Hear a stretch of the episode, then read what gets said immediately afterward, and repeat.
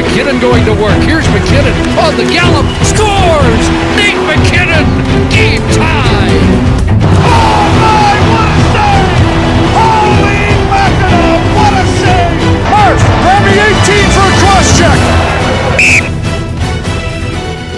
Köszönjük hallgatóinkat, ez itt az Arena 4 csatorna hivatalos NHL podcastjének, a Crosschecknek a 22. adása. Én Palotai Barnabás vagyok, és ezúttal sem vagyok egyedül, sőt, most már szinte szokásoknak megfelelően hárman vagyunk, ugyanis Jani Szabolcs és Kerek István is itt van. Sziasztok, srácok! Sziasztok! Hello! Ez az adás is érdekes lesz, és egy piciben eltér majd a korábbiaktól, mert uh, talán most lesz a legkocsmaibb hangulata, és nem azért, mert itt uh, néhányan söröznek a felvétel közben, hanem azért, mert bírózni fogunk, uh, legalábbis az adás elején, és hát uh, ezt a témát szerintem minden egyes sportszerető ember szereti, és keresztül is megy azon, hogy bírókat szídjon, és hát az NHL most okot is adott arra, hogy ez, ez téma legyen mindenhol, úgyhogy természetesen mi is ezzel fogunk foglalkozni eleinte. Mm, valószínűleg már mindenki hallott a történetről.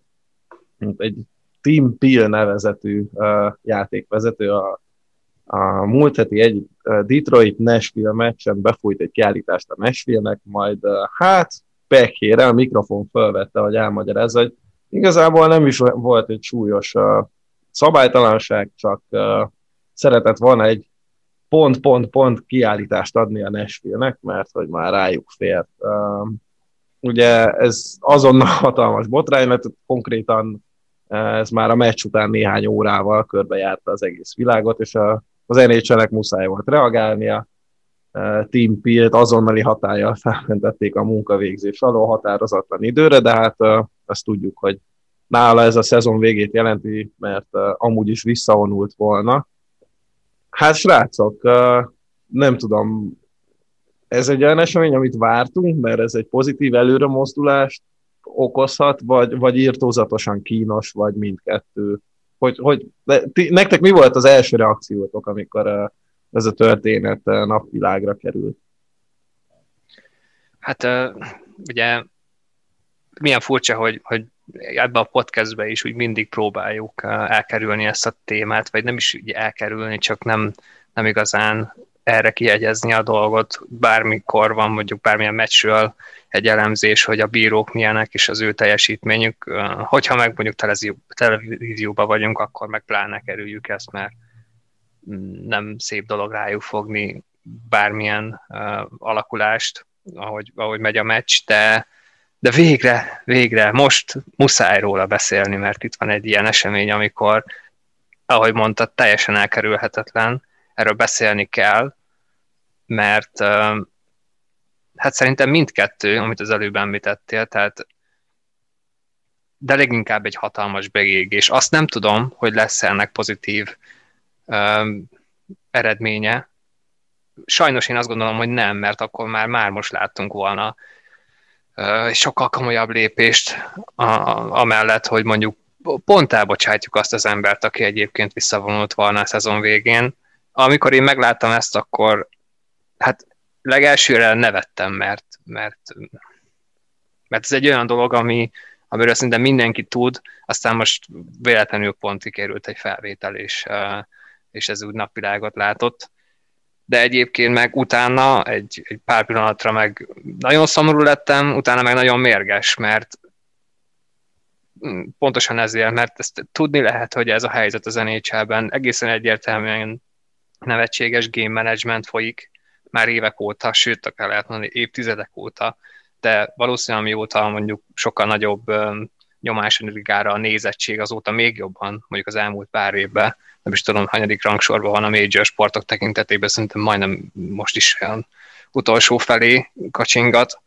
De az a lényeg, hogy én, én, én, én inkább szomorú vagyok most megint, mert, mert azt látom, hogy így el lett mismásolva, és én sokkal, nagyobb, sokkal, sokkal nagyobb felháborodásra számítottam, és annak is kellett volna történnie konkrétan botránynak, mert ez az én szememben ez, ez, ez borzalmas egyébként, hogy, hogy ennyi történik, hogy elbocsátjuk ezt az embert, akit persze tudom, hogy sokan nem szeretnek egyébként sem, de itt nem az a lényeg.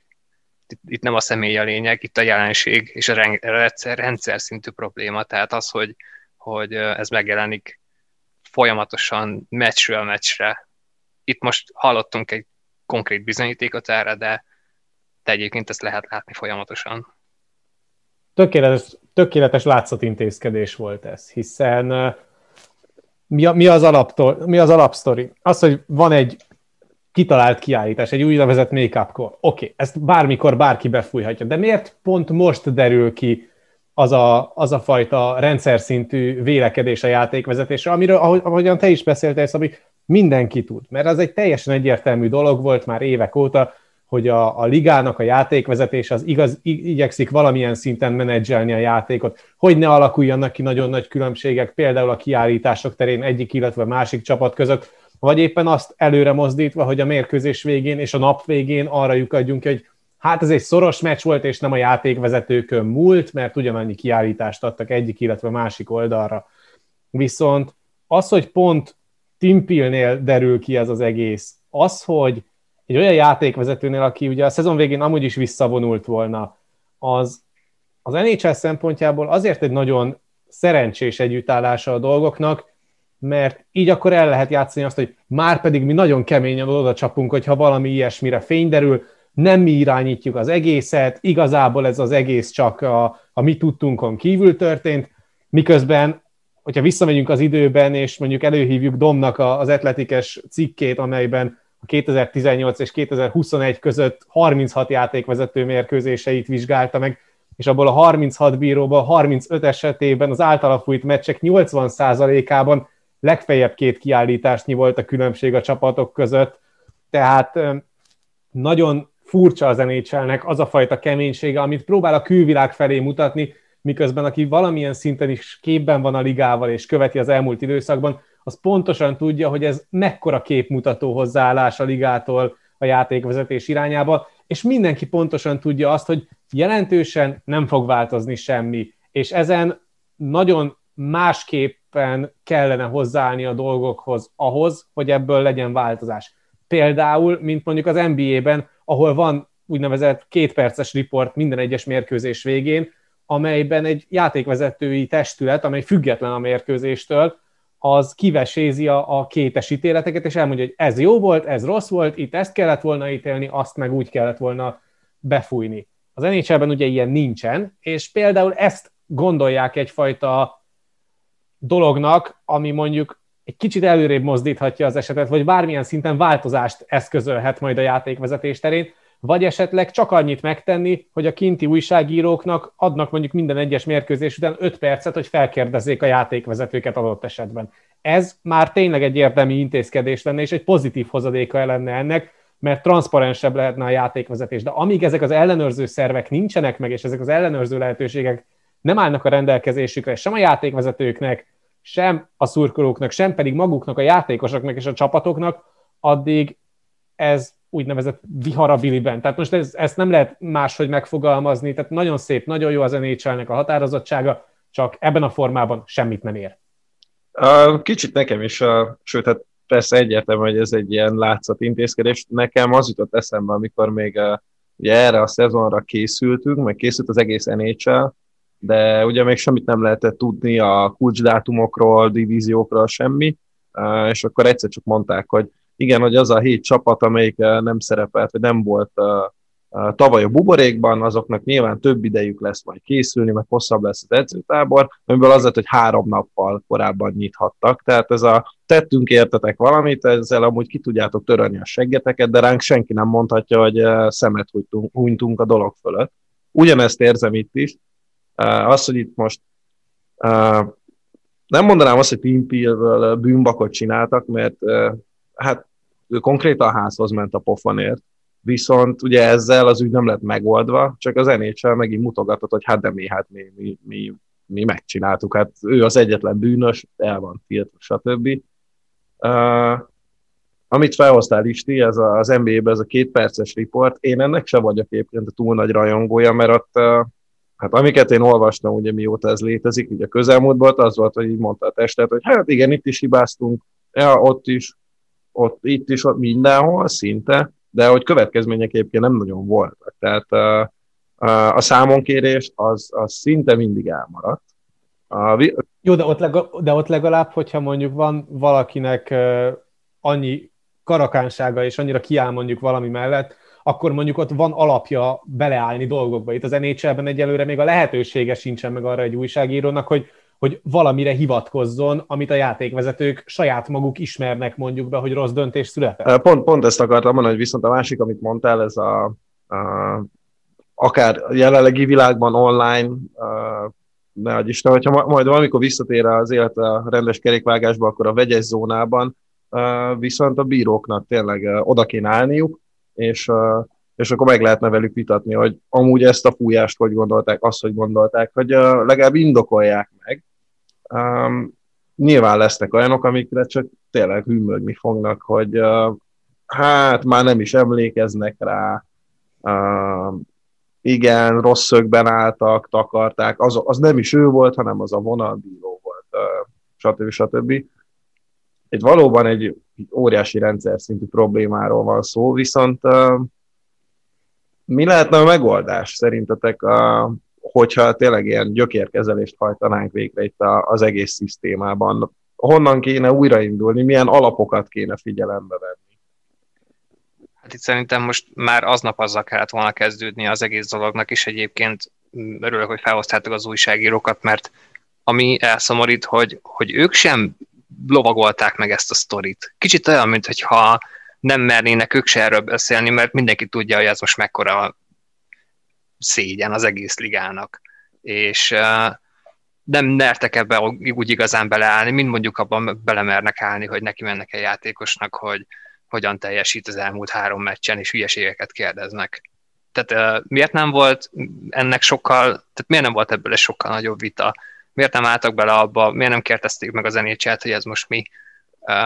Tehát én tőlük se láttam semmit, a másik az, hogy a GM-ektől se láttam, tehát semmiféle olyan um, képviselőtől, aki, akinek szava van, hogy ez igenis megkérdőjelezzük, és nem annyi van, hogy hát igen, Pülyölnek a karrierje ilyen volt, tudjuk, hogy sokan molcosak rájuk, és akkor ennyi az egész. Nem ennyi, ez nem ennyi, mert nem egy emberről van szó. Tehát, um, és, és tehát ez lett volna az első, hogy itt igenis borítsuk fel az asztalt, és tegyük fel a kérdéseket. De akkor ez nem inkább a tulajoknak a dolga lenne, Szabi? Az, igen, azért is mondtam, hogy tehát a tulajok, GM-ek nyilván alapvetően elsősorban a csapatokhoz köthető fontos személyek, de ez azért kell az is, hogy, hogy az átlag szurkoló szemében az újságíró is megnyilvánuljon egy kicsit is feltegye a kérdéseket, tehát itt mindenkinek ki kellett volna állnia, mindenkinek egy kicsikét komolyabban kellett volna foglalkozni ezzel a dologgal, azon túl, hogy most a, a adott bíró ellen kinek milyen szívfájdalma van, mert azokat nagyon gyorsan át tudta sorolni mindenki. Um, viszont mélyebben nem mentek bele ebbe a dologba. Most meg már annyira elült a dolog, hogy, hogy nem tudom, hogy innentől kezdve ezzel fognak-e foglalkozni.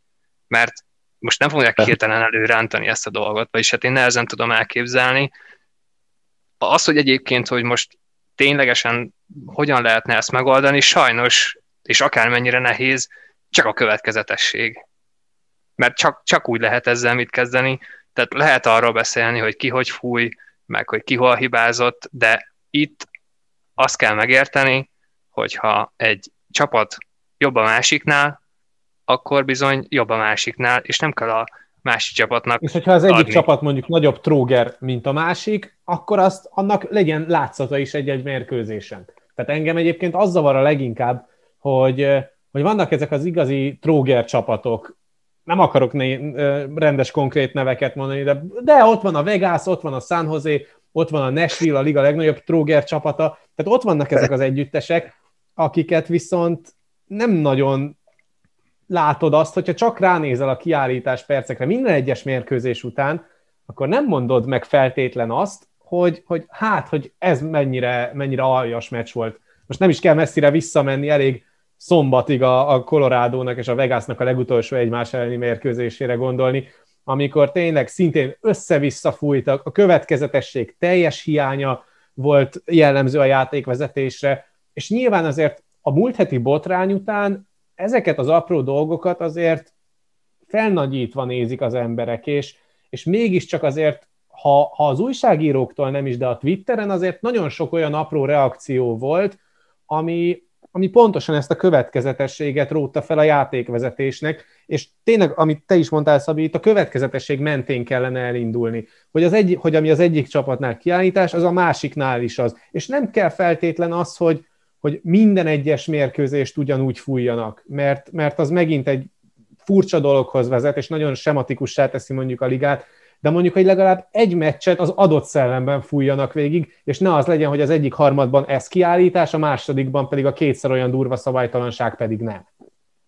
Milyen durva, hogy nem én hoztam fel azt a meccset, pedig uh, ráadásul nem is össze-vissza fújkáltak, hanem hát, konkrétan a Vegasnak. Nyilván nem direkt, de azért tényleg voltak uh, megmagyarázhatatlan esetek, hogy ami az egyik csapatnál holding, az a másiknak uh, hosszabbításban már nem holding, de és ezt még véletlenül se a Colorado-ra, vagy éppen másik oldalra, a Vegas-ra szeretném kiegyezni, hanem ez, ez gyakorlatilag minden egyes meccsen megtörténik. Szóval nem is tudom, hogyha ha egy számot kéne vetni, hogy hány olyan meccset láttunk, mondjuk így arányaiban az összes közül melyiknél lehetünk elégedettek a játékvezetéssel, és félretesszük mondjuk a, a csapat szimpátiánkat, akkor szerintem irgalmatlanul alacsony lenne ez a szám, pont azért, mert ahogy ti is mondtátok, a következetesség hiányzik, mert mondjuk van egy meccs, a, a két csapat játszik, és az egyik csapat uh, zsinórban három kiállítást kapott. Legyen csak kettő egymás után. Akkor a harmadikat már nem fogják ellenük befújni, mert hogy akkor már idejük vagy alkalmuk se lesz kozmetikázni, mert ugye pont, ahogy mondta te is Isti, náluk az a lényeg, legalábbis a bíróknál, hogy majd a végén a, a score sheeten az legyen, hogy nem rajtuk múlott a meccs, mert hogy ők egyébként nagyjából egyenlő arányban büntették a két csapatot.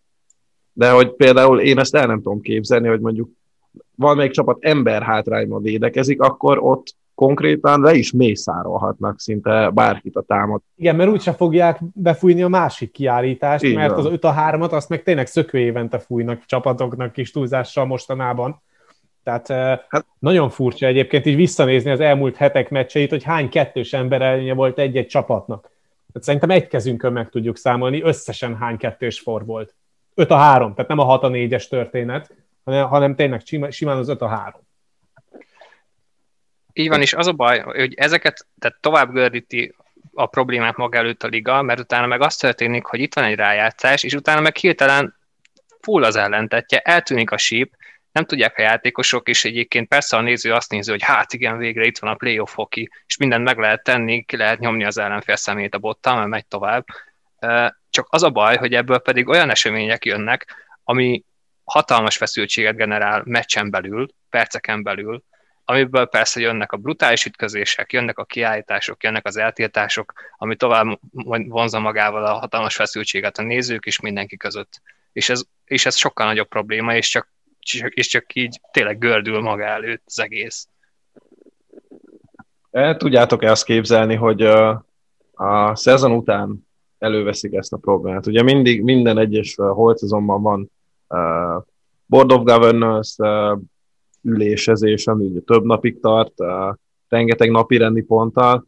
Szerintem az NHL-nek ezt muszáj felvennie a, a, a kitárgyalandó témák közé, és, és hát nyilván egy olyan, egy kézzelfogható eredményt utána letenni az asztalra, és nem csak azt, hogy hát amelyik bíró lebukott, azt szépen kivágjuk meg érte, úgy se kár, mert amúgy is visszavonult volna. De ti ezt el tudjátok egyébként kép. És akkor, de, de Barna, mi lesz akkor a következő? Ha jövőre lesz megint, akkor megint kirúgjuk az aktuális játékvezetőt, aki éppen a szezon végén nyugdíjból vonul? Hát ugye Tehát... pont, ez az, pont ez az, amit el kell kerülni, hogy ne a bűnbakgyártás folytatódjon. Ugye most elvileg ugye az is egy megoldási módszer, állítólag, hogy uh, ugye más, máshogy uh, működnek majd azok a mikrofonok. Szóval nem lehet kibekapcsolni, nem push to lesz, úgyhogy ha nincs rajta a kezed a, vagy az ujjad a gombon, akkor ugye nem is hallatszik, amit mondasz. De ez is ugyanolyan, hogy nem tudom, rámész vízipisztolya az erdőtűzre. Nyilván ezt fel kell venni megoldandó pontokként, de ezt nem fogod tudni egy holt szezon alatt teljesen rendbe tenni. Tehát eh, ahhoz a teljes játékvezetői képzést kell megvariálnod, az pedig az alapjait le lehet tenni egy holt szezon alatt, de arra egyszerűen nincs idő, nyilván egy, fél, egy három hónapos időszakod van mondjuk nagyjából, vagy négy hónapos időszakod van arra. Tehát ennyi idő alatt nem tudsz egy teljesen új bírói generációt kinevelni, és már pedig amíg ez a fajta bírói iskola fog majd uralkodni az NHL-ben, addig lehet bárhogy csűrni, csavarni, bárhogy lehet szabályozni a dolgokat, jelentősen nem fog megváltozni a játékvezetésnek a szellemisége.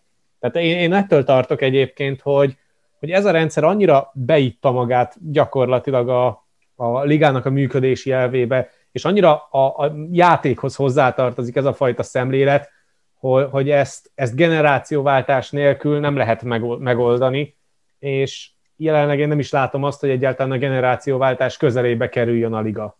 Én annyiban nem értek egyet feltétlenül, hogy uh, szerintem nem kell mindenképpen kinevelni egy új bírói generációt.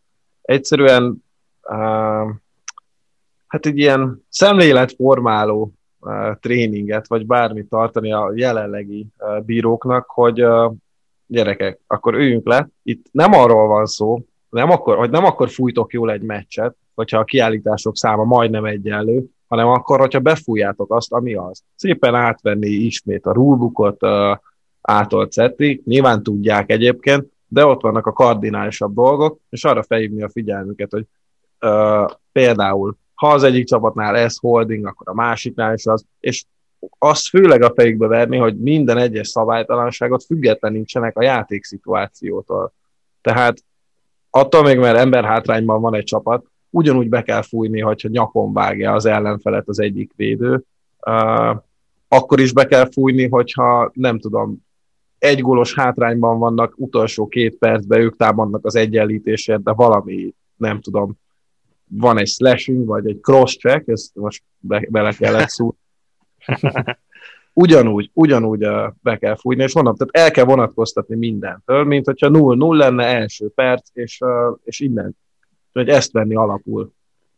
Ugye Szabi az előbb mondta, hogy kiknek a felháborodását hiányolta leginkább, és most így kicsit visszagondolva arra, egy szervezetet nem mondott. A játékos szakszervezetet. Én pont, hogy az ő helyükben lennék, aztán annyira felháborodva ettől az egésztől, hogy egy fizetésektől esnek el adott esetben egy-egy rosszul megítélt kiállítás után, egy-egy be nem fújt kiállítás után. Tehát sokkal, meg a játékvezetés szellemisége miatt, ha nem is mondom azt, hogy karrierek mennek tönkre, de például tízmeccses periódusokat tehet tönkre adott esetben egy-egy játékosnak. Pláne azoknál a játékosoknál számít ez, akik harmadik, negyedik sorosak, és, és tényleg a, a csapatban való maradásukért küzdenek mérkőzésről mérkőzésre, és, és hát nyilván azért ők kerülnek inkább a darálóba, illetve ők azok, akik gyakrabban kerülnek olyan szituációba, hogy ezek a kiállítások inkább érintik őket, vagy éppen a be nem fújt kiállítások érintik őket. Tehát Nekem ez a legfurcsább, hogy a, a játékos szakszervezet egy ilyen esetben, amikor aztán tényleg minden okuk és minden alapuk meg lenne arra, hogy beleálljanak a ligába, beleálljanak a játékvezetésbe, azt mondják, hogy köszönjük szépen, és kezüket feltartva kettő lépést hátra mennek, és nézik azt, hogy mit alkotnak a többiek. Egyébként ez nagyon jó pont, hogy ezt felhoztad, hogy a játékos szakszervezet, ami azért is értetetlen, mert ebbe egy kicsit beletartozik az a dolog is, hogy hogy olyan szempontból is érthetetlen irányba indul el a liga, hogy most, és ugye erről is lehetne beszélni, hogy a következetességet hogyan lehet kialakítani, hogy normális szabályrendszert hozunk. És vannak olyan kiállítások, aminek teljesen, teljesen feleslegesnek tűnnek, és nincsen, nincsen komoly impactja a, a, a játékra nézve, de folyamatosan fújkálják. Aztán közben meg, meg ott vannak azok a dolgok, amikor a sztárjátékos beáll a kapu elé, és szana széttörnek egy botot a, a derekán, úgyhogy a korongnak nyoma sincs, a kéken passzolgatnak a védők emberelőnybe. És mondjuk a játékos szakszervezetnek ennek is tehát érdeke lenne ebbe is beleszólni, már csak hogyha tényleg az a céljuk, hogy a játékosokat védjük, főleg a sztárjátékosokat, ami nem igazán jelenik meg jelenleg, maximum úgy, hogyha ő szabálytalankodik, akkor nem fújjuk be, menjen tovább. Egyébként pont tegnap volt egy ilyen, amikor meg David hátulról leütközte hyman semmi nem történt. Oké, okay, ne történjen, csak én arra akarok kiukadni, hogy, hogyha mondjuk meg David ellen van, akkor sincs sokszor egyébként eredmény. Mert Crosby-t is szana szétütötték, Lemieux-t is szana szétütötték, most Matthews-t is szana szétütik, közben pedig olyanokat fújunk be, hogy hát igen, a hóna alá ment a bot, és akkor jó, jó, jó, az alap kiállítás, az be kell fújni, mert benne van a rulebookba. De mondjuk akkor, hogyha az egyik játék, vagy az egyik csapat hátrányban van, és ők csinálják ezt két perccel a vége előtt, akkor nem. Szóval itt rengeteg minden van, nyilván egy, egy nagyon-nagyon nehéz probléma, de erről beszélni kell, és ugye persze már most már sokkal-sokat beszéltünk erről az egészről, mint az egész NHL az elmúlt öt évben. Ez, ez a legfontosabb, hogy, hogy nekik muszáj. És nincs, nem, nem, nem történik. Nem tudom, hogy, hogy ennek lesz-e bármikor um, bármiféle változás ebben az egészben. Annyira én, én sem vagyok bizakodó. Uh, és főleg azért, mert tényleg egyrészt idegesítő, másrészt meg azért gyanús ez a, ez a nagy hallgatás, és abban teljesen egyetértek, hogy ennek sokkal nagyobb feneket kellett volna keríteni. Hát mi legalább foglalkozunk vele. Ha már, ha már ők nem akarnak. Nem tudom, hogy mennyire tudtuk ezt kivesézni. Azt hiszem egyikünknek sincs játékvezetői tapasztalata, és hát egyébként meg azt is ugye, hozzá kell tenni a, az igazságosság kedvéért, hogy ez egy baromira nem könnyű munka de az nem, attól függetlenül végezhetnék jobban is ebben, ebben nyilván egyetértünk meg. Az a baj, tényleg mindenki egyetért ebben, csak, csak azok nem, akik ugye a döntéshozók. Igen, és azért arra mondjuk oda tudnak figyelni, hogy ez megmaradjon. Tehát a, a 50-50, a game management az mindig megy.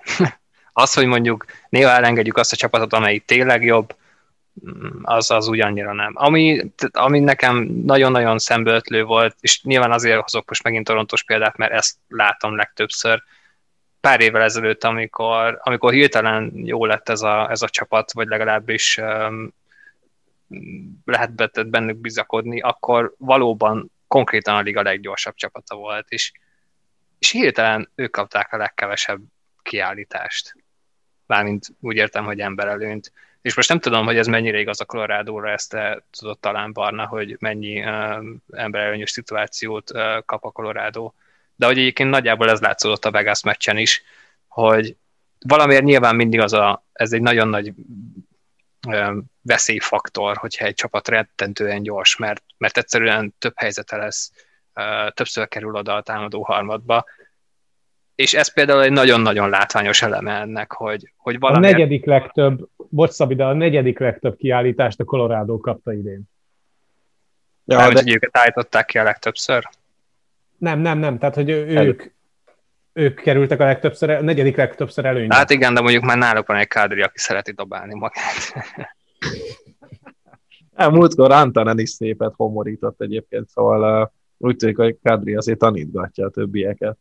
Hát igen, van mit. De egyébként egyetértek, tehát ez a negyedik hely, ez amúgy lehetne első is, mert talán ez a legfeltartóztathatatlanabb csapat az egész nhl ami a sebességet illeti, és hát ez nem kell atomfizika, hogy tényleg, ha nem megy szabályosan, akkor, akkor majd begyalulják, és, és szabálytalanul akasztják, visszahúzzák, akadályozzák, ketté ütik a bottal, bármi ez talán még magától értetődő is lenne. De egyébként szerintem már azért csak negyedik, talán évelén első csak annyira halálos volt akkor az ember előnyünk, valami 30%-os, hogy uh, rájött az NHL, hogy nem, nem kéne itt azonnal eldönteni a szezon. Legalábbis az alapszakasz. És nagyon kíváncsi vagyok tényleg ismét, hogy mi lesz rájátszásban, hogy eltűnik-e az a síp, ott mennyire lesz ez a fajta menedzsment, hogy ott legalább már azt nézik, hogy nem harmadokra leosztva legyen meg a, a 50-50, hanem, hanem akkor, hogyha a 2-0 az állás, akkor utána a, a harmadik meccsen próbáljunk kedvezni a, annak a csapatnak, aki éppen nullán áll, vagy nem tudom. Kíváncsi hát leszek. Ez, ez egyébként um, szinte bevett szokás. Ugye az NBA-ből uh, tudunk is olyan példát, hogy uh, ott ugye le is buktak a bírók, sőt, hát nem lebuktak, hanem az nem abban az évben, hanem azért egy, az egy jó hosszú uh, eljárás volt utána, és ahhoz az kellett, hogy egy olyan bíró dobja fel a többi kollégáját, akik már korábban elmeszeltek, azért, mert uh, ő összekötetésben állt a fogadási maffiával, de hogy ott is, ott konkrétan volt ilyen, uh, hát úgymond parancs az NBA-től a, a játékvezetők felé, hogy hát gyerekek, ez a, ez a, ez a széria, ez, ez brutál nézettséget hoz, ezt húzzuk már ki 6-7 meccsig valahogy. Sajnos ez egy létező jelenség. Na mindegy, hát uh, szerencsétlen zebrákról uh, sokat beszéltünk, uh, szerintem akkor haladjunk is tovább, mert uh, ez tényleg egy véget nem érő vita is lehetne, vagy beszélgetés, és sajnos biztos lesz végre alkalmunk. Viszont azért voltak uh, fontos bejelentések is, mint például az, hogy a Kanada engedélyt adott a, az nhl arra, hogy a Kanadába cserélt játékosok karanténja 14 napról 7 napra csökkenjen, és ott volt egy csapat, amelyik ezt ki is használta, Montreal, amelyik megszerezte Eric Stát a, a, nem tudom mi ez, Buffalo nevű csapat, van még ilyen? Hát a csapatnak igen. azért túlzás lenne mondani, igen inkább ilyen napközi, vagy, vagy önszerveződő, önmegvalósító kör. Tehát inkább erre Igen. tudom gondolni, mint sem, hogy NHL csapatként tituláljam. De én ezt a cserét egyébként nagyon szeretem, mert uh, ugyan Stálnak a sebessége már nyilván nem az igazi, nem az, mint ami mondjuk volt öt éve, de a súlya még mindig megvan, és például egy második ember előnyös sorban kapu előtti embernek vagy bumpernek még tökéletes játékos lehet, és még mindig egy nagyon hasznos játékos, és nem véletlen szerették volna ugye többen is elvinni Buffalo-ból. Jól korsajázik, nagyon jól tartja a korongot, és nem mellesleg azért egy győztes mentalitású játékos, és hát nyilván emiatt a győztes mentalitása volt, miatt volt nagyon furcsa, hogy egyáltalán mit keres Buffalo-ban, de nyilván öt az öt elleni játékban nehezebben lesz fenntartható egy Toronto és Edmonton szintű tempót képviselő csapat ellen, de a Canadiensnek rengeteg draft setlie volt, úgyhogy ezzel a cserével gyakorlatilag semmit nem veszített az együttes, hiszen még így is, hogy odaadták a 2021-es harmadik és ötödik körös draft setliüket, még így is van 12 választásuk, ami döbbenetesen sok, sőt, talán még túl sok is. Bizony a zenécse végül bejelentette, amit már elhintettem korábban, hogy, hogy ez hét napra levihetik.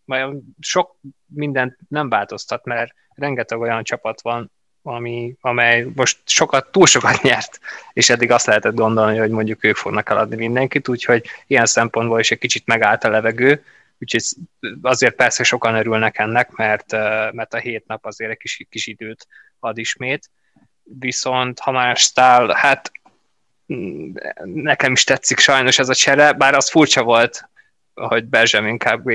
egy nap előtte, vagy két nap előtte mondta, hogy hát biztosan nem fogunk tudni csinálni semmit, mert nincs hely a fizetési plafon alatt, és április 12-ig mi nem csinálunk semmit, aztán, aztán végül is ő volt az első, aki meghúzta azt a bizonyos cserét így a cserestop előtt. Szerintem beleillik majd ő a, a Montrealnak a játékába, valószínűleg be is fognak jutni, most ugye Kágali próbálkozott, de most megint egy nagyon rossz hét van mögöttük, a Vancouver is, de ők már aztán főleg le vannak maradva. Hát a veterán presence az, az, az ott lesz, hogyha meg már a Torontóról beszélünk, elképesztően agyonverte egész karrierje során a Torontót, nem is tudom, majdnem gól per meccs ellenük a mérlege, úgyhogy az szép lesz.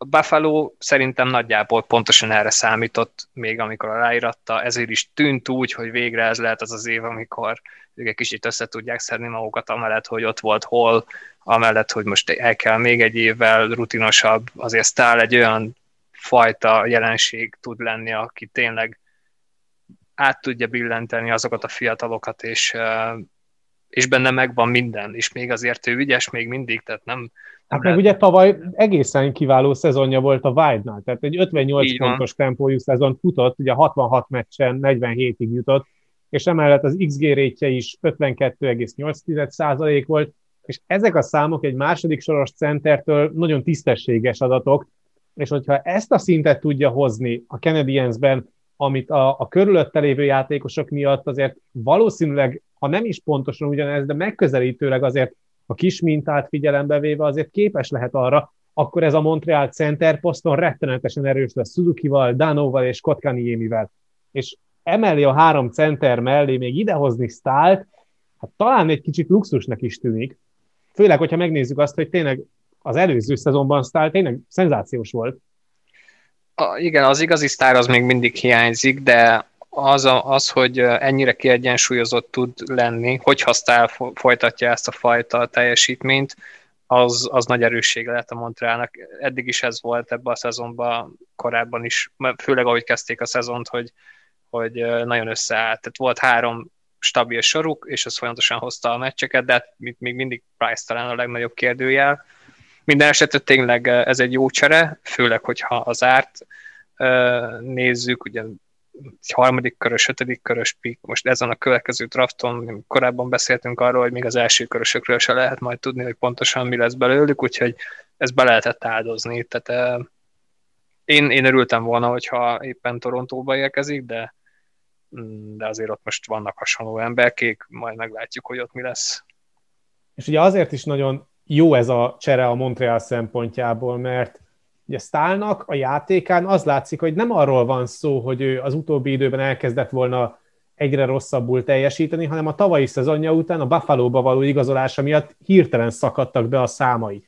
Tehát a közelmúlt mintája alapján is úgy tűnik, hogy az, hogy ben van a, illetve az, hogy amilyen, szín, amilyen gyorsan egyszerűen beszakadtak a mutatói, olyan gyorsan visszaugorhatnak arra a szintre, ahol mondjuk egy évvel korábban volt, egyszerűen csak amiatt, mert a csapat egy egészen más környezetet ad neki.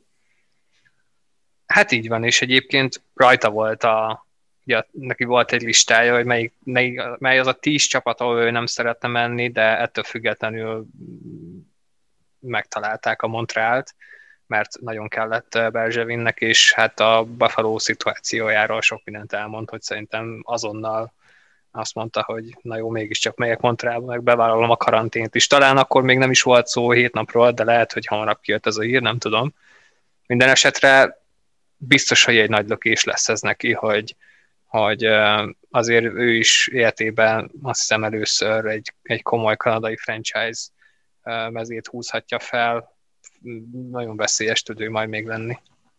Ah, biztos, hogy óriási hasznát veszi majd a Montreal. Most az, az tény, hogy nem ő fogja betöbni ezt a lyukat, ami náluk már évek óta tátunk, hogy nincs elsősoros centerük, de hát itt most nem is ez volt a cél. Uh, meg hát ugye bulizni is nagyon jól bulizik, illetve hát uh, ez volt rá korábban a jellemző, és, egyébként Isti szerintem már jól összefoglalta azt, hogy itt a, a jelenlegi számait, vagy hát az idei számait, azt, azt igazából nem is érdemes egyáltalán nézni, mert uh, mert egy ilyen ebel szintű csapatban próbálkozott szerencsétlen. Ehhez képest az a három gól, hát majd, hogy nem versenyben volt még a, a házi góllövő listán azzal a hárommal. De hát ugye három évvel korábban még lőtt 42-t is, szóval annyira nem öregszik, mint mondjuk néhány kortársa, úgyhogy hát fura, nagyon fura, de már az off-szezonban is dicsértük a Montrealt, és most megint meg kell dicsérni Berzseményt. Kellett neki egy jó pár év, mire rájött, hogy mit kell csinálni egy general managernek, de úgy néz ki, hogy, hogy kitanulta a dolgot. Igen, ez az 5-6-7-8 év után végre rájött, hogy mondjuk nem csak egy price kell. Hát, nem baj, hát így is át lehet menni a vizsgákon, csak elég próbálkozás kell hozzá. Azt egyébként hozzá kell tennem, hogy, hogy, hogy én személy szerint még mindig jobban, még úgy is, hogy az elmúlt időszaka rosszul sikerült a, a Montrealnak, én még mindig sokkal jobban tartok egy Montreal elleni párharctól, mint, mint mondjuk, hogyha az, ott, az Edmontonnal kerülne össze a Toronto, vagy akár a Winnipeggel, meg úgyis, hogy Hellebuck zseniális. Um, azt már még a, a szezon elején is mondtam, hogy, hogy talán ez lehet az a csapat, amelyik leginkább uh, ugye a rájátszásra van kitalálva, és Star csak ezt erősíti. Abszolút. Egyébként nincs neki olyan hűde nagy playoff tapasztalata. Tehát, hogy megnézzük, hogy 2009 óta, amikor ugye a Carolina a főcsoport döntőt játszott, azóta van összesen 19 meccse. Mm, nyilván azelőtt meg volt 43, ami azért nem kevés. De, és hát valószínűleg nem is felejtette el a playoffnak a hangulatát, annak a, annak a fiatal Montrának persze nyilván óriási segítség lesz már csak a rutinja is. Egyébként meg tényleg mindent, az égvilágon mindent elárul a buffalo hogy uh, találtak egy olyan csapatot, ahova Stál eredetileg nem szeretett volna menni, de úgy volt, hogy neki aztán tényleg halál mindegy, csak Buffalo-ból el. És hát uh, ugye Taylor Hall is megmondta, hogy ő is, na hát tényleg az égvilágon bármit elfogadna, bármilyen cserét, csak húzzon el Buffalo-val. Több mint valószínűleg el is fogják cserélni, bár ez most megint egy jó kérdés, hogy, hogy melyik csapat lesz az, aki bevállalja, mert igaz egyébként a játékával nincs hatalmas nagy gond, tehát neki nem feltétlenül estek be annyira a számai, mit mondjuk stálnak, főleg, hogyha, hogyha azt nézzük, hogy milyen százalékban generál uh, helyzeteket. Bár ettől függetlenül azt én azt olvastam egyelőre, hogy azért az általános vélekedés az, hogy maximum egy második körös uh, picket fognak odaadni érte, és mondjuk még egy-két prospektet. És még az lesz érdekes, hogy utána ő mondjuk mennyire tud uh, abba az új csapatba, mert senki se tudja, hogy most pontosan hol áll. Olvastam rengeteg olyat, hogy, hogy ő már aztán soha az életben nem fog visszatérni abba a formába, ami pár éve volt mondjuk New Jersey-be, de azért ő még mindig nincs 30. És, és még mindig egy olyan játékosról beszélünk, aki tehát képes az egyik legjobb offenzív szélső lenni a ligában. Lehet, hogy vele valaki hatalmasat fog nyerni. Ugye a Buffalo mit fog ebből még kihozni, az, az, az megint egy jó kérdés. Ők valószínűleg fognak ezzel már olyan hatalmasat húzni. Na, tippeljünk, mi fog előbb megtörténni? Hol elcserélik, vagy meccset nyernek? Uh. Hát ez komoly, mert most jövő héten Filivel Várjál, tehát, hogy bejön a hír arról, hogy elcserélték Holt, vagy konkrétan megérkezik az új csapatához? Sőt, már pályára is lép egy kanadai csapatban a hét nap karantén után. Igen, igen, e- e- ezért kérdeztem, azért lehet, ezt, lehet ezt, ezt még egy kicsit nehezíteni, de hát jövő hét, tehát vagy a héten, vagy a jövő héten egy meccset azért csak nyernek, és szerintem Holt nem fogják tudni elpasszolni jóval a csere határidő előtt. Tehát akkor a piaca neki nem lesz. Főleg a fizetése miatt. Hát itt a karantén hát, miatt azért élesedik a szituáció, most 29-e van, ha 12-e a határidő? Igen. Két van a deadline-ig, szóval... Hát, jövő héten el kellene cserélni. Hogyha, hogyha úgy akarják jövő elcserélni, héten... hogy már játszon. Hát Majd a cserestop után csak egyből. De hogy ez csak kanadai csapatokra igaz. Hát igen. Mondjuk, ha jövő héten én akkor tartanám, hogy előbb fogják őt elcserélni, mint hogy meccset nyer. Vagy inkább azt mondom, hogy holnak nem lesz több, nem lesz több győztes meccs a buffalo Volt még egy csere egyébként, nem ekkora horderejű, Brandon Lemieux Los Angelesbe került a New York Rangers-tel, úgyhogy Lias Anderson útját követi. Mm, több, több sikert kívánunk neki, Anderson egy kicsit megrekedt ott is. Egy negyedik körös draftogot kapott érte a Rangers. Én az értelmét nem igazán látom ennek a cserének, meg így a mozgatórugóit. Már persze tudjuk, hogy hát Kravcovnak kellett a hely, csak aztán Kravcov nem játszott, mert elfelejtették nevezni, úgyhogy szép munka. Hát a Los Angeles szemszögéből talán az, hogy, hogy mondjuk akartak egy-két, vagy legalább is most még egyenőre plusz egy olyan embert, aki nem is annyira öreg, aki tud vigyázni a, a fiatal csikókra, mondjuk akár a következő években. Én ezt látom. Egyébként túl sok értelmét én sem látom egyik csapattól sem kicsit, kicsit fáj a szívem, hogy nem látjuk most legalábbis idén már ezt a Frederik Lemieux csodálatos táncot. Hát szerintem, hogyha visszarendeződnek a viszonyok, és lesznek ilyen divízió, nem csak divízión belüli meccsek, akkor, akkor talán, ugye ezt tudjuk, hogy a hokijátékosoknak, már akinek ugye mondjuk nincsen CTL-je, vagy, vagy nem vehetik ki a fejéből, de azért elég hosszú memóriájuk van, és pontosan tudják, hogy kivel kell verekedni. Hát most ebből hirtelen az jutott eszembe az a sztori, amikor uh, Shanahan élete első Toronto elleni mérkőzésén 18 éves volt, a, az első percben egész egyszerűen fogta és neki esett Rick Wave-nek, és senki sem tudta, hogy mi történik, aztán utána később elmesélte Shanahan, hogy ez azért volt, mert ugye ő hatalmas Toronto szurkoló volt, és amikor ő, ő kisgyerek volt, akkor Rick Way volt az óriási sztár Torontóba, 50 gólokat lövegetett folyamatosan, és egyszer kért tőle uh, autogramot, és ilyen nagyon iszonyatosan flagman visszautasította. És ez, ez annyira megmaradt Senehenbe, hogy élete első mérkőzésén, amikor volt egy másodperce arra, hogy ezt megbosszulja, egyszerűen ledobta a kesztyűt, és, és neki ment. Úgyhogy ilyen, ilyen hosszú távú memóriája is lehet egy hoki játékosnak. Tud meg tudom érteni. Nagyjából én is így éreznék, hogyha meglátnám, hogy a Colorado mostani első sorát, mert ők se adtak nekem. Úgyhogy Na, hát kapják be. Igen, nem biztos, hogy bármelyik ellen is lenne esélyem, de a szívem vinne előre. Nézzük tovább a, hát a mérföldköveket, hogyha már úgyis elkezdtük ezt a szegmest az elmúlt hetekben. És van egy védő, akiről én szerintem, amikor már védőket rangsoroltuk össze, én, én szinte ódákat zengtem, és nagyon örülök uh, annak, hogy alátámasztja ezeket. Dougie Hamilton jelenleg 14 meccses pontszerző sorozatnál tart. Ha jól tudom, akkor ez még aktív, de javítsatok ki, hogyha tévedek.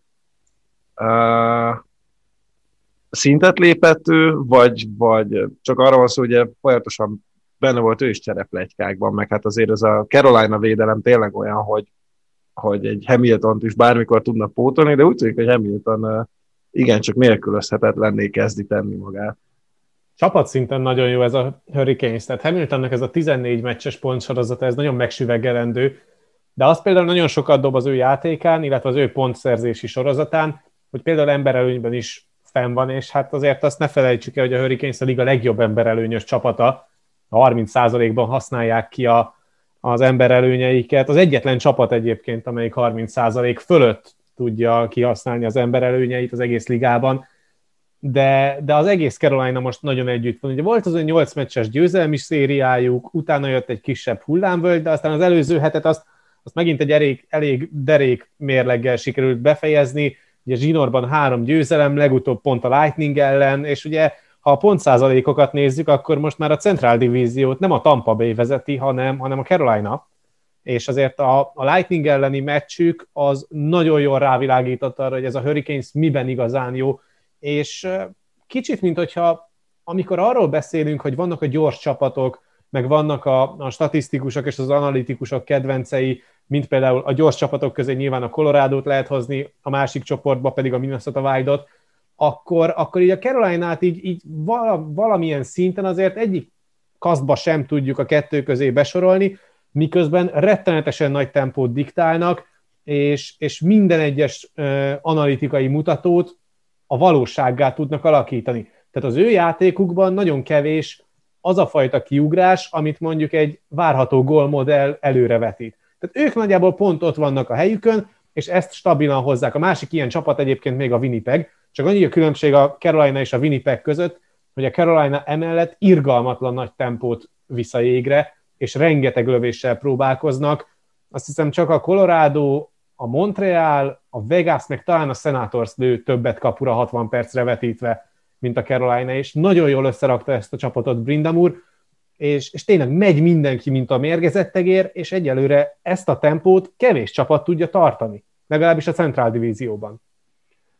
És hát valóban úgy, úgy csinálja ezt a Carolina, tehát ez a félelmetes bennük, hogy, hogy úgy, úgy játsza ezt a játékot, hogy jó pár éve uh, lehetett tudni, hogy, hogy ez egy nagyon tehetséges csapat, de ugye mindig arról volt szó, hogy nekik a védelmük elképesztően stabil, és ott vannak olyan meghatározó fiatalok és már idősebb játékosok is, akik, akik egy, egy, tehát a ligában szinte a legjobb védelmet rakják össze, és hosszú távon, mert azért még mindig ott van egy, egy Fleury, akit csak alig emlegetünk, 24 éves. Az átlag, átlag életkor ennek a védelemnek 26 év. Hamilton is még csak 26 év, 27 éves, akárhogy is már tényleg olyan, mint hogyha itt lenne a ligában 10 éve, és bennem mindig is benne volt ez a fajta teljesítmény, de úgy igazán talán nem, nem nagyon jött ki, vagy nem figyeltek fel annyira rá. Most, most vezérelnek a Carolina védelemnek úgy, hogy, hogy hogy ott még van jó pár nagyon ügyes védő, és még azért is komoly kérdés ez, mert hát ő most nagyon szépen megalapozhatja a jövőjét. Egy 27 éves, ekkora termetű, jobbkezes védő, hát mindenkinek az álma most az összes GM-nek, de ő most szabad ügynök lesz az év végén. Most jelenleg 5 milliós szerény fizetése van, hát hogyha ezt hát tartja... Hát szerintem egyébként Jared Bednar éppen szekiket ostromolja folyamatosan minden egyes nap, hogy szerezzen már neki egy jobbkezes védőt, mert annak hiányában áll most jelenleg azért a Colorado. Hát és hát azért Hamiltonnal minden ilyen problémája megoldódna, tehát akkor aztán tényleg az Avalanche tökéletes csapat lenne, hogyha még Dougie Hamilton egy jobbkezes ilyen hátvédet oda tudnának vinni. Hát nem fog beférni, akármit csinál a. Nem, nyilván nem, tehát, de, de magát a játékosnak a, a, a stílusát és kaliberét szerintem nagyon jól mutatja az, hogy, hogy, hogy ő az egyetlen olyan játékos nagyjából, aki ebből a Colorado-ból hiányzik. Igen, és azért Makar jó jobbkezes, de, de nyilván de egy, teljesen... egy jobbkezes van, tehát amikor meg Bednár arról beszél 10 percekig egy-egy interjúban, amikor a saját edzői filozófiájáról beszél, hogy neki az alapja az, hogy egy backpár az egy jobbos és egy balos hátvéd. Ez egyelőre nincsen az F-nél. Uh, nincs, nincs. Hát sajnos a sérültek. Ugye Johnson is ott lehetne, de őt valószínűleg már nem látjuk idén. Uh, de egyébként vissza a Carolina, az ami nekem tetszik bennük, az, hogy Svesnikovnak kicsit gyengébb a szezonja, mint, uh, mint amire szerintem sok mindenki számított. Ugyanakkor vannak, akik tényleg szintet léptek, ott van Necsász, aki hát jelenleg második a házi pontlistán, talán ezt senki nem várta volna. És úgy néz ki, hogy uh, hát Nedejkovics is kezd beérni, úgyhogy uh, eddig ugye mindig azt mondtuk, hogy a kapusposzt náluk, ami, ami a legveszélyesebb a saját szempontjukból, hát úgy néz ki, hogy oda is találtak most megoldást. És hát nem véletlen, hogy hát most uh, állítólag Szekik nem Hamilton miatt uh, uh, kérdezősködik itt a Carolina-nál, hanem James Reiner miatt. hát az érdekes lenne. De egyébként most még visszatérve ugye erre a Carolina helyzetre, ez azért is félelmetes, mert hogyha megnézzük a cap struktúrát, hogy, hogy mennyi-mennyi hely van ott a következő években folyamatosan, ráadásul ugye itt a, a védelem oszlopos tagjai Hamiltonon kívül mindenki alá van iratva évekre, tehát 2024-25-ös szezonig ez a védelem egybe lesz. A sztárok közül Aho is 24-ig alá van iratva. Persze jövőre ott lesz Svechnikov, ki kell majd fizetni, meg lesz még egy-két fiatal játékos, akit alá kell iratni, de hogy ide még, ide még bőven-bőven fér olyan, olyan fajta erősítés, akár sztárt hoznak drágán, akár mondjuk öregedő, de még mindig nagyon hasznos játékos, aki olcsón is be tudnak rakni, szóval ez a csapat még mindig ott van igazából, hogy nincs teljesen kész, olyan szempontból, hogy még most sem költöttek elképesztő összeget senkire. Persze Ahót igazából a Montreal fizette ki, de, de ennyi. Tehát a legdrágább játékosuk 8,4 millió forintot viszel a, a fizetési plafonból, úgyhogy, úgyhogy lehet, hogy nem fogjuk látni Hamilton-t a szabadügynök piacon, bármennyire is szeretné rengeteg csapat, de őt is még akár 9-10 millió is rá lehet iratni, hogyha ennyire eszement uh, óriási szezont fut, és mondjuk a rájátszásba is tudja vinni a, a Caroline-át, mert, uh, mert el fog kérni annyit, mert, mert azt, azt látjuk, hogy, hogy az utóbbi években merik ezt bevállalni, bár igaz, hogy a, a plafon az marad 82 millió, de ettől függetlenül ő egy, egy elképesztően értékes játékos lehet. Aki viszont már most értékes játékos, az Nathan McKinnon, aki a héten meglőtte 200. NHL találatát. 25 évesen és 203 naposan sikerült ezt megtennie. Az aktívak közül ugye csak Stemkos, Crosby, Ovechkin és Tavares érte el fiatalabb korban a 200 gólt, és hát a franchise története során is mindössze hat játékosnak kellett kevesebb meccs a 200 találathoz, mint McKinnonnak. Hát neki azért 552 meccsbe beletelt, de a 200 az 200. Hát, nem rossz, de mondjuk szerintem uh, engem ez ugyanannyira érdekel, mint őt magát. Szóval tudom, hogy ezt, ezt ő is abszolút leszarja, így szépen mondva.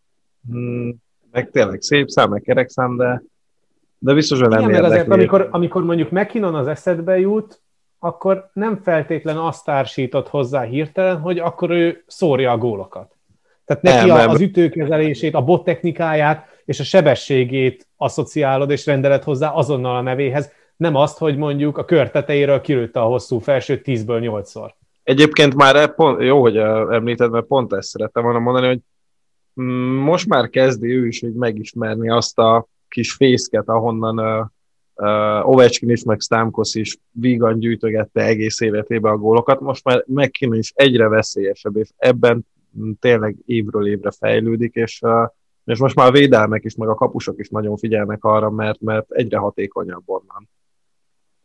Hát, hogy én is hozzászóljak ehhez, egyébként tényleg azt látom, hogy, hogy, hogy meg után most talán ő a második legjobb játékos olyan szempontból, hogy elképesztő sebességet csinál, meg olyan dolgokat, ami sokan azt mondják, hogy lehetetlen, és, és ez a 200 gól is egyébként ahhoz képest, jó, persze most látunk még sok olyan fiatalt, aki folyamatosan szállítja a gólokat, de hogy ti is mondtátok, neki nem ez az első, neki nem az a profilja, hogy, hogy lövegesse a gólokat. Mm, erre is képes, tehát ez is nagyon jól mutatja, hogy, hogy minden, minden ott van a, az ő kezében. És hát milyen furcsa, hogy már itt járunk, emlékszem még, mikor Barnával néztük élőbe, amikor elvitte első helyen a, a Colorado őt. Szerintem senki sem gondolta akkor, hogy belőle ilyen játékos lesz, még akkor persze néztük a QMIH-be rettentően szép számokat hozott, meg, meg, meg az egyik legjobb játékos volt évek óta, aki ott megjelent. De hogy ilyen lesz, meg ekkora sztár belőle, azt, azt szerintem Colorado szurkolók sem gondolták. Egyébként Matthewsnak már csak 20 kell ehhez, és ő két éve fiatalabb. Kíváncsi vagyok, hogy akár még idén összejöhet-e, bár most, hogy minden egyes lövés a kapuvas úgy egy kicsit nehéz. De még talán jövőre még ez meg lehet majd az év elején. Egyébként uh, ura meg jó, hogy megemlítetted ezt a draftot, nem tudom, hogy emlékszel-e, hogy én, én akkor nagyon szerettem volna Seth Jones-t, egy per egyre. Emlékszem, igen. Illetve a, akkor már talán nem, ugye előtte volt a Memorial Cup-nak, a, hát mármint maga a Memorial Cup, és ott hát a McKinnon két Mester hármast is lőtt Johnszék ellen, és úgy voltam, hogy hát jó, Na jó. húzogva elfogadom. Persze, egyébként Druennek sokkal jobb számai voltak abban az Igen, igen, akkor, és hát ugye egy, egy csapatban voltak. Igen, igen, igen, egy sorban játszottak, és nem is értettem, hogy ennyivel jobb lenne McKinnon, hogy tényleg Druen másfél-kétszer olyan pontátlagot hozott, és hogy fel sem merült, hogy Druen lenne az egy per egy, és uh, ilyenkor derül ki, hogy ők értenek hozzá, én meg baromira nem, én csak nézem. hát még az se igazán merült fel, hogy Jones. Persze voltak um, úgy mindig, mindig ott van, hogy nehogy már csak egy emberről beszéljünk, de szerintem csak ezért volt ott Jones neve is, hogy lehet, hogy elviszik egy per egyként. De ugye, úgy, hogy Jones Ugye, konkrétan szekik Igen. játszani. Tehát ő, Jones élet első hoki meccse az a 2001-es uh, Stanley Kupa hetedik döntő, vagy a hetedik, vagy Stanley Kupa döntő hetedik meccse volt, amin kint volt. Ugye neki az apja az NBA-ben játszott, és akkor pont a Denver Nuggetsben, és és hát az apja Popeye Jones egyébként oda ment a Szekikhez, és így mondta, hogy hát van a gyerek, így tökre tetszik neki ez a sport, lehet, hogy még játszani, és valami tanács, és mondta Szekik, hogy vidd el műkorizni, mert akkor nagyon jól meg tudok korcsolyázni, és hát ott tartunk, hogy a világ egyik legjobb hátvédje lett belőle, de megkínom azért jobb játékot. Hát igen, mert azért ez a Szeki Colorado nagyon fiatal játékos kombó nem mindig jött össze a Colorado-nak, úgyhogy hogyha már csak Düsént említjük. Lehet, hogy most... Hát az, az túl, túl szép sztori volt, hogy szép vége is legyen.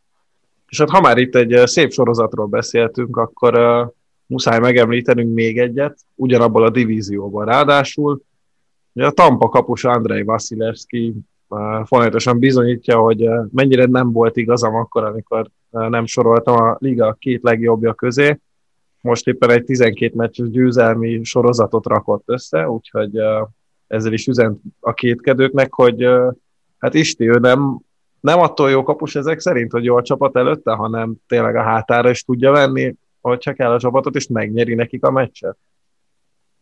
Abszolút, és mindent alátámaszt az a statisztika, hogy a várható gólmodell szerint ugye 76 gólt kellett volna kapnia a statisztikák, illetve a modell szerint. Ehhez képest 54 gólt kapott mindössze ebben a szezonban. A liga legjobban túl teljesítő kapusa, és ugye a második az Hellebuck, de neki mindössze 12,7-es túlteljesítése van a modellhez képest, tehát ekkora szintkülönbség van ebben a szezonban Hellebuck, illetve Vasiljevski között. És tavaly azért kicsit azt is lehetett érezni, hogy Vasilevskit meglopták, amikor nem ő kapta a vezinát, hanem odaadták Hellebucknak, miközben egyébként abszolút védhető volt a Winnipeg kapusának a díjazása is, Viszont ebben a szezonban szerintem nem kérdés az, hogy, hogy Vasilevski a liga legjobb kapusa, és én talán egy kicsit ki is bővíteném a kérdést, hogy ez a fajta dominancia, amit a Lightning kapujában nyújt,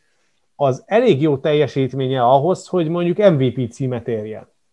Mert, mert annyira kimagasodik, kimagasodik a kapusok közül, hogy már nem is feltétlenül a posztársaival kell őt összevetni, amikor arról beszélünk, hogy mennyit tesz hozzá mondjuk egy mérkőzés megnyeréséhez, és mennyi győzelmet hoz csak a puszta teljesítménye a csapat számára, hanem, hanem bizony a legjobb játékosokkal kell összevetni, meg Daviddel, Matthews-zal, McKinnonnal.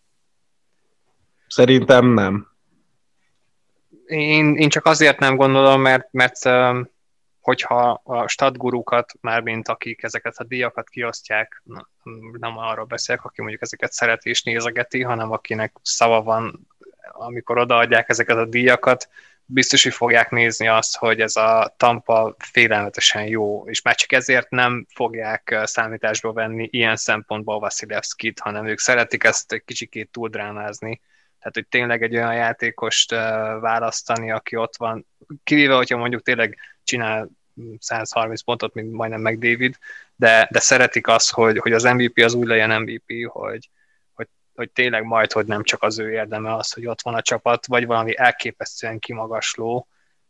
Itt viszont szerintem inkább azt fogják figyelni, hogy a Tampa mind csapat félelmetesen jó, és is mm, és nem csak az ő érdeme, hogy ilyen számai vannak. Persze tényleg ugye róla is már, már a junior éveiben, úgy, mint mondjuk most Aszkarovról mondták azt, hogy, hogy elképesztő adottságai vannak, már csak a termete, a technikája, úgy minden, néha ő is összeomlott fejbe, de hát például amikor volt ugye ez az óriási összeomlása a tampának a Columbus ellen, akkor is ugyanúgy elő lett véve, hogy akkor az ő hibája is, hogy nem olyan jó kapus. Aztán úgy, ahogy az egész Tampa, ő is megmutatta egy évre rá, hogy, hogy de, de, igenis jó, és az egész csapat nagyon jó. Ettől függetlenül is az, az tehát ugye ezt gondolom, hogy nem, azért az MVP közelében nem igazán. Hogyha mondjuk a play is ennyire erős lesz, és, és szemmel láthatóan tényleg ő hoz nagyon sok meccset a Tampának, és mondjuk meg tudja ismételni a Tampa azt, amit tavaly, akkor egy Conn az, az, az könnyen benne lehet, kapusoknak szeretnek adni, de az MVP-t nem hiszem. Nagyjából egyébként én is hasonló okok miatt mondom azt, hogy szerintem nem. Ugye nagyon úgy néz ki, hogy Hedmannak is összejön egy második Norris, és szerintem egy kapus nagyon nehezen kaphatja meg akkor. Hát a vezinát is egyébként talán, de most uh, tényleg azért Vasilevski kitűnik a többiek közül. Uh, bár egyébként nálam Grubauer annyira nincs lemaradva, Szóval nagyon nehéz úgy egy kapusnak odaértélni az MVP-t, hogy közben papíron is nálad játszik a, a világ legjobb védője, ami hát nyilván nem elhanyagolható. Szóval akkor Vasilevskinek megszavaztuk, hogy valószínűleg nem lesz MVP, bár nem mi döntjük el. De mi van az Ibanejaddal, aki már megint úgy kitomte szerencsétlen Flyers-t, hogy hát utoljára csak Gretzky tudott hasonló számokat összehozni, sőt, van olyan adat, ami, ami még soha nem fordult elő, és most Zibanecset mégis villantott egyet. Ja, hogyha a Flyers ele játszol, akkor valószínűleg ő lenne az MVP, hogyha minden meccs, minden meccs a Fili, Fili ellen történik. Uh, Szabi, itt az ideje egy uh, nyilvános bocsánatkérésnek. Hát, hogyha már így ilyen szépen említetted, hogy, uh, hogy milyen ügyesen rangsoroltad a kapusokat, és meg, megemlítettük Vasilevskit, tekinthetjük akkor az előzőt egy bocsánatkérésnek, igaz? Mert akkor én is hajlandó vagyok bocsánatot kérni az Ivan Ezsed esetben. Szoktam bocsánat. hát igen. Ez is amúgy egy, egy, egy tök jó leírása ennek a, vagy egy ilyen keretbefoglalása ennek a szezonnak, hogy, hogy most kit látunk, hogy azt az Iban ott látjuk, um, aki tényleg képes erre, és, és hosszú távon tudja ezt csinálni, úgy, mint mondjuk az első, előző pár évben, hogy, hogy tehát, szállította folyamatosan a pontokat, elképesztő pontmennyiséget hozott, mint mondjuk ezen a két Flyers elleni meccsen, vagy mondjuk az az Ibanezsed, aki, aki lehet, hogy inkább egy, egy, egy, egy második soros center is, hmm, nem feltétlenül az, aki uh, szupersztár módjára szorja a pontokat, de amit a Flyers ellen művelt, az már, az már tényleg ilyen komédia gyakorlatilag, nagyon ritkán látni ilyet, főleg gyakorlatilag egy héten belül kétszer. De én azért örülök, hogy, hogy visszatudott, már csak miatta is, mert ugye vele kapcsolatban azt, azt már említettük korábban is, és el kell mondani, hogy hogy őt nagyon nehezen érintette a Covid, és azért az, az csúnya lett volna, hogyha, hogyha csak emiatt neki nem lesz egy olyan jó szezonja, vagy akár hosszú távon is rányomja a bélyegét a teljesítményére az, hogy találkozott ezzel a vírussal, és, és nem tudott mondjuk tényleg egy nem szempillantás alatt átesni rajta, úgyhogy az, az, az tök jó, hogy szépen visszatért a jó formájába, és itt azért azt meg kell említeni, hogy a Rangers viszont szépen lassan kezd tényleg veszélyessé válni, tehát említettük, hogy ők, hogy ők oda bele tudnak szólni a nagyok dolgába, de persze kellett ez az is, hogy a Flyers-t azt úgy, ahogy van, lemossák. Viszont, hogyha Boston tovább ugrácsol, és nem tudja mondjuk jövő héten hozni a két Pittsburgh elleni meccset, itt, itt, itt könnyen kialakulhat egy hármas verseny is, úgyhogy uh, úgyhogy jókor jön a Zibanejad feltámadás, kíváncsi vagyok, hogy ez kiad tényleg az egész csapatra. Én Zibanejad mellett pedig még Panarin az, akit ki kell emelni, és akit a Rangers ideiglenes feltámadása egyik kulcs figurájának kell kikiáltani. Ugye miután visszatért, akkor hat meccs alatt lőtt három gólt és adott hét gólpaszt, amiből hat elsődleges assziszt volt, és tényleg MVP szintű számokat hoz. Nem csak abban a hat meccses periódusban, hanem úgy igazából márciusban a visszatérése óta. Nagyon jól kezdett, aztán most az előző meccs az neki annyira nem jött össze, de összességében nagyon-nagyon feldobta a teljes Rangers játékát, és persze kellett ehhez az is, hogy jöjjön ez a két fili meccs, ami, ami akkora önbizalmat adott a, a Rangersnek, hogy ezzel viszont már bármelyik fili elleni párharcában úgy állhat oda, hogy na jó, akkor itt, itt hatalmas előnyünk van már azzal, ami, ami a közelmúlt, mert azért egészen más hogyha mondjuk egy 5-4-es, meg egy 6-4-es, vagy, vagy valami hasonló győzelemből érkezel meg egy párharcba, vagy úgy, hogy mondjuk az előző két meccsen volt egy 9 0 meg egy 8-3-ad. Tehát egészen más a lélektana annak a párharcnak. És igen, a Rangers ott van, és eh, ahogyan te is mondtad, itt a Boston Philly Rangers között egy igen jó hármas versenyfutás alakulhat ki a végére, és hát talán ebből a hármasból a Philly lenne az, amelyikre én azt mondom, hogy hogy őket már így kicsit el is lehet temetni, de az a helyzet, hogy ebben a Bostonban is van akkora megrogyási képesség, hogy, hogy nem lehet kizárni a rossz formában lévő Flyers-t sem attól, hogy esetleg bejut a rájátszásba. Viszont sokkal nagyobb a probléma a St. Louisnál, és ott nem csak csapat szinten kell keresni a problémákat, hanem, hanem kapus szinten, és Binnington valami egészen döbbenetes dolgokat művel az utóbbi időben a jégen. Igen, legyen az vagy potyagol, vagy, vagy az, hogy neki megy az ellenfél játékosainak teljesen indokolatlanul itt. Nekem azért fura az ő magatartása, vagy hát legalábbis a, az a néhány ilyen esemény, ami most hozzá köthető a közelmúltban, mert ugye amikor ő két éve kupáig vitte a, a, a St. Louis-t, akkor ugye pont azt emelték ki vele kapcsolatban, hogy olyan hidegvérű és nyugodt és kizökkenthetetlen, hogy ez kellett annak a csapatnak az egész menetelés alatt, és most ennek a tökéletes ellentétét mutatja. Hát nem tudom, a, ez a fenyegető legyintés, az, az melyik csapat ellen volt? Az, én azon szakadtam, amikor láttam ezt a gifet, hogy valami a... játék, játék megszakítás nem. után a bárdal, vagy, vagy gól után, nem is tudom. Gólt kapott, és aztán ment és oda utána... az ünneplőkhöz. Igen. És a játékvezető meg nagyon szépen el is terelte onnan a kapust, tehát amint látta, hogy megérkezik Binnington, akkor hirtelen a játékvezető oda ment megvédeni a három ünneplő játékost. De az, az, a, egészen döbbenetes jelenet sor volt. Az, az a mozdulat az óriási volt. Nekem nagyon hiányzott egyébként valami hasonló.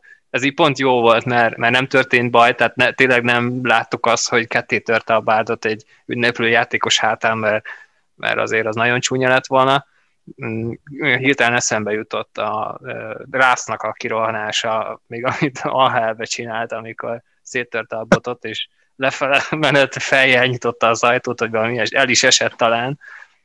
Igen.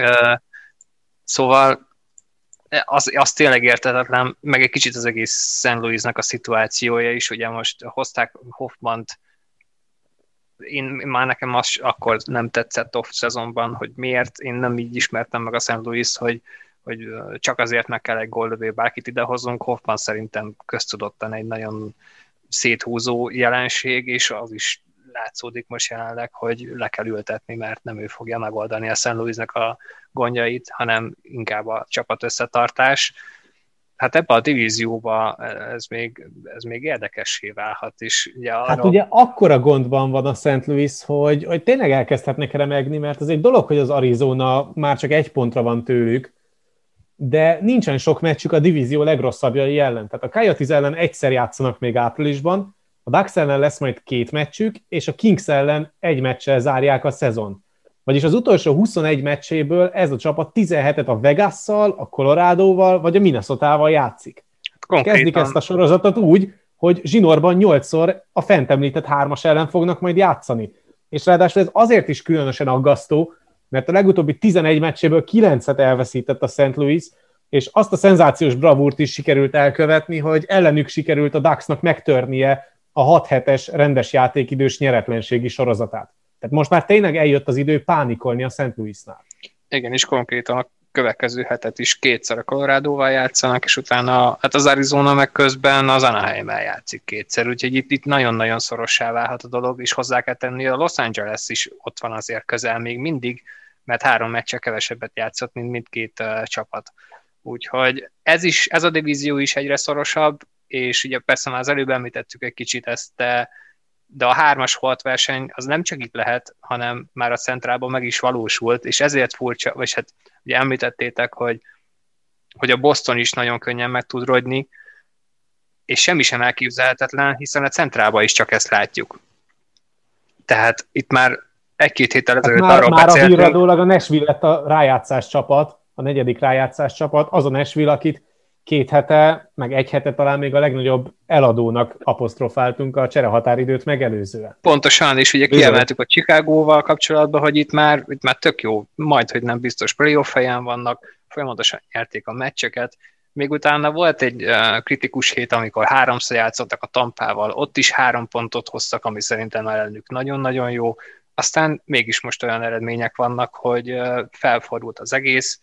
Ugye Dallas még, még a Dallasnak is lehet, tehát négy meccsel kevesebbet játszott, mint az említett hármas, szóval itt óriási fejetlenség lehet a végére, és igen, említetted is, ez azért nevetséges még egy kicsit, mert mindenki arról beszélt már három hete, hogy mindenki azt nézi, kit lehet elhozni abból a Nashville-ből, hát lehet, hogy úgy tűnik, hogy senkit. Jó, mondjuk azzal senki nem számolt, hogy nyernek majd ötöt zsinórban. Hát igen. És, és ezzel a leghosszabb győzelmi sorozattal rendelkeznek a, a divízión belül a Nashville-iek. És közben ott, hát van, igen.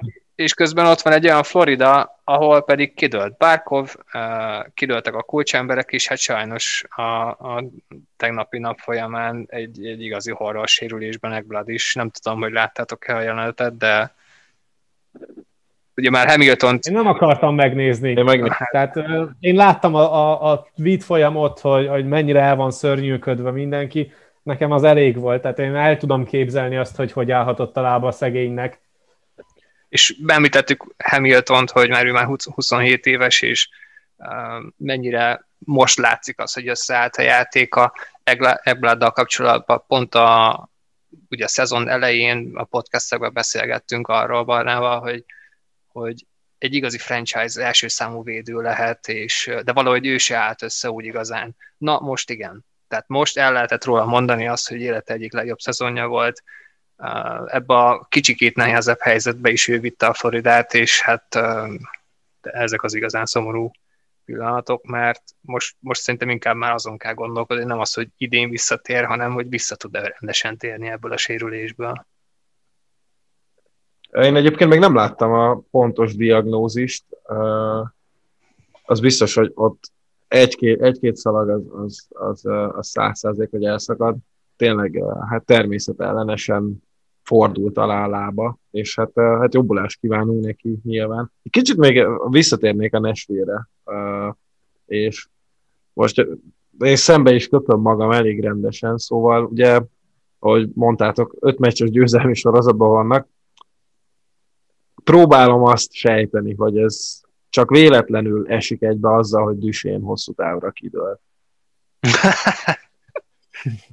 Igen, és persze ezt hozzá kell tenni, hogy, hogy mindenketten azt vártuk, hogy a Nashville itt lesz, csak nem így, hogy egész szezonban azt kell hallgatni, meg azt kell nézni, hogy most hogyan adják el Ekholmot, meg Forsberget, mert már, már mindenkit, Granlundot is már három hete Torontóban látják az emberek, és igen, ki tudja, hogy igen. mi lesz ebből. Lehet, hogy az lesz, mint mondjuk pár évvel ezelőtt St. Louis ahhoz valami óriási feltámadás kellene, de hát jelenleg ez a, ez a divízió így néz ki, hogy van három nagyon-nagyon erős csapat, és ezen kívül pedig bárki tud, bárki tud bármikor bukdácsolni. Egyébként még az is benne lehet a pakli, hogy amikor Száros sérült volt, kidobtam fantasyben, és hát azóta fejen állva véd, és gyakorlatilag lehetetlen neki gólt lőni. Lehet, hogy te szóval vagy igen? a centrálnak a mozgatórugója végül is? Bármi lehet, bármi lehet. még azt is tudom képzelni, hogy igen. főleg ami a fantasy-met illetve a, maga a csapatom az egészen hulladék, de legalább amiket csinálok, azok se jönnek be. Az ilyen free agency adok, meg dropok.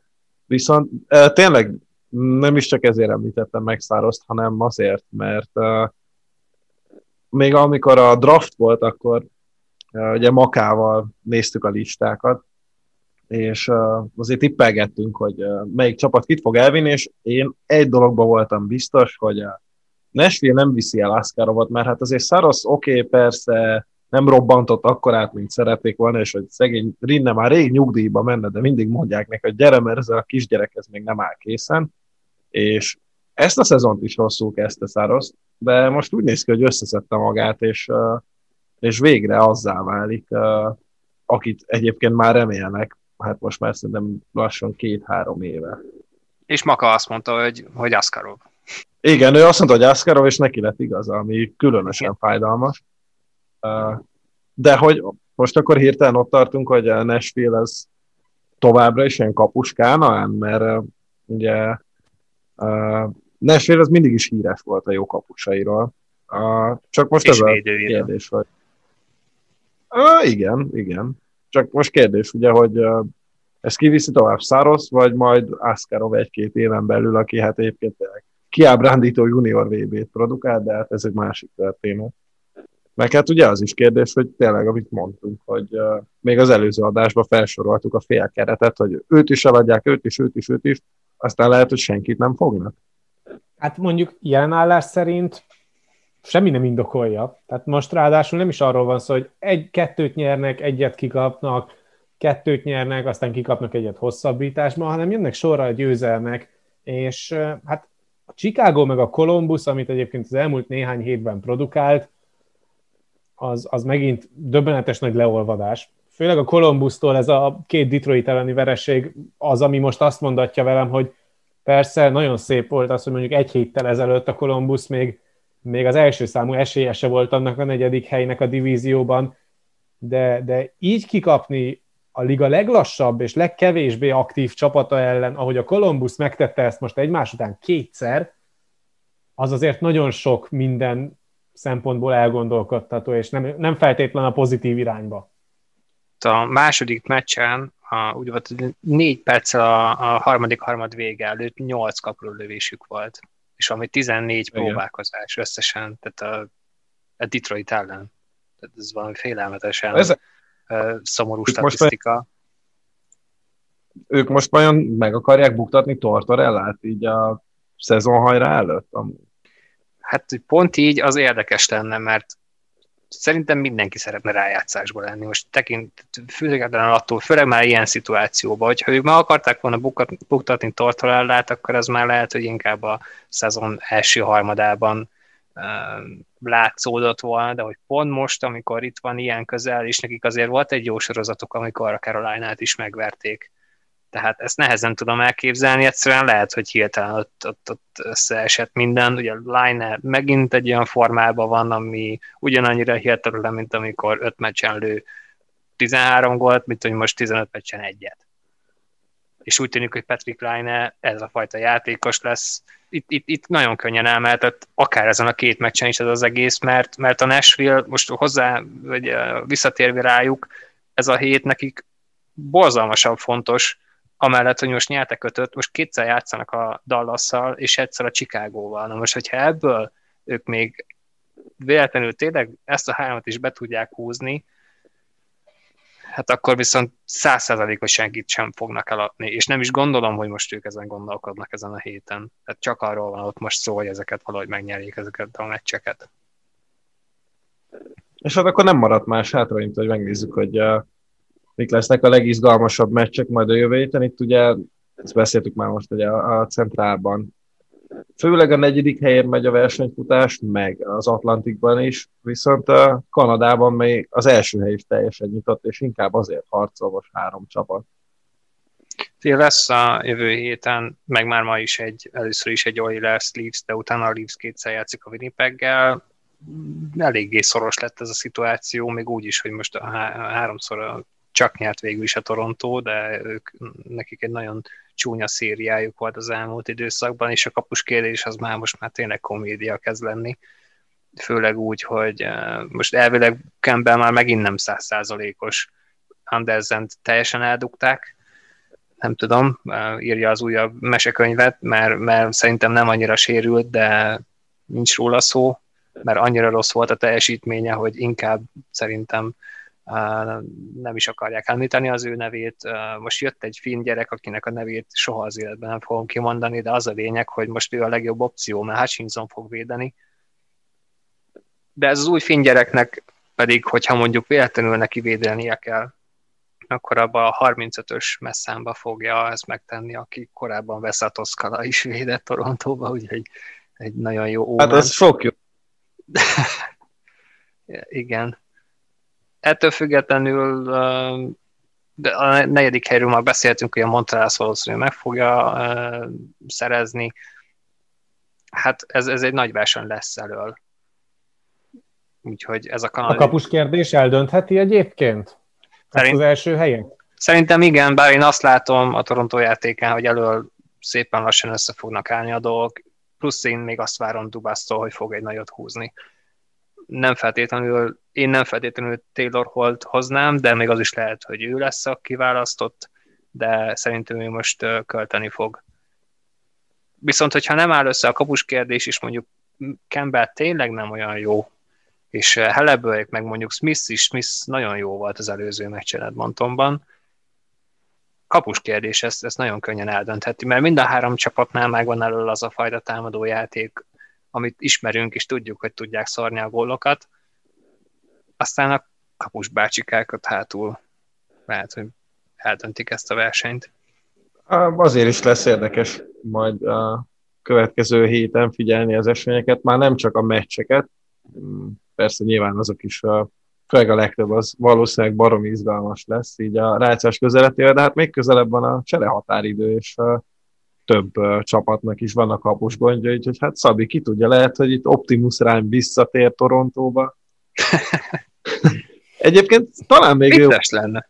kevésbé utáltatok, ha jól emlékszem. Én uh, szerettem.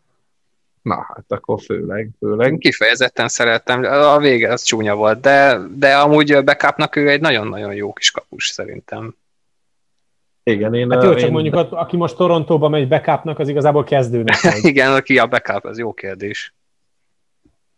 Uh, ja, ez a, ez a finkapus, akit mondta, előtt vitte a Toronto Lehtonenért cserébe, ugye? Így van, igen, Columbusból. Hát az ő nevével én is kísérleteznék inkább.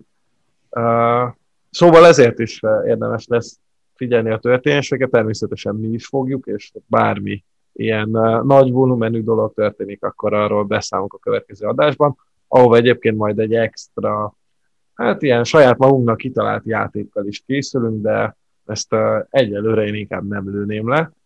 Viszont megköszönném mindenkinek a, a figyelmet, és uh, srácok, nektek pedig azt, hogy uh, itt voltatok, és uh, beszélgettünk egy jót, sőt, még bírózni is tudtunk ezzel. Nekem egyébként nagyon hiányzott. Hát nekem is. Én meg voltam nélküle úgy őszintén, de, de jó volt. Tehát, hogy ha kell az NHL szolgáltat témát minden szempontból. Az biztos is, végre, végre erről is lehetett őszintén beszélni. Igen, hát ez, ez örök igazság is, de ahogy mondtad, hogy az NHL mindig szolgáltat témát, úgyhogy legközelebb is biztos, hogy hasonlóan érkezünk. Még egyszer köszönjük szépen a figyelmet, sziasztok! Sziasztok!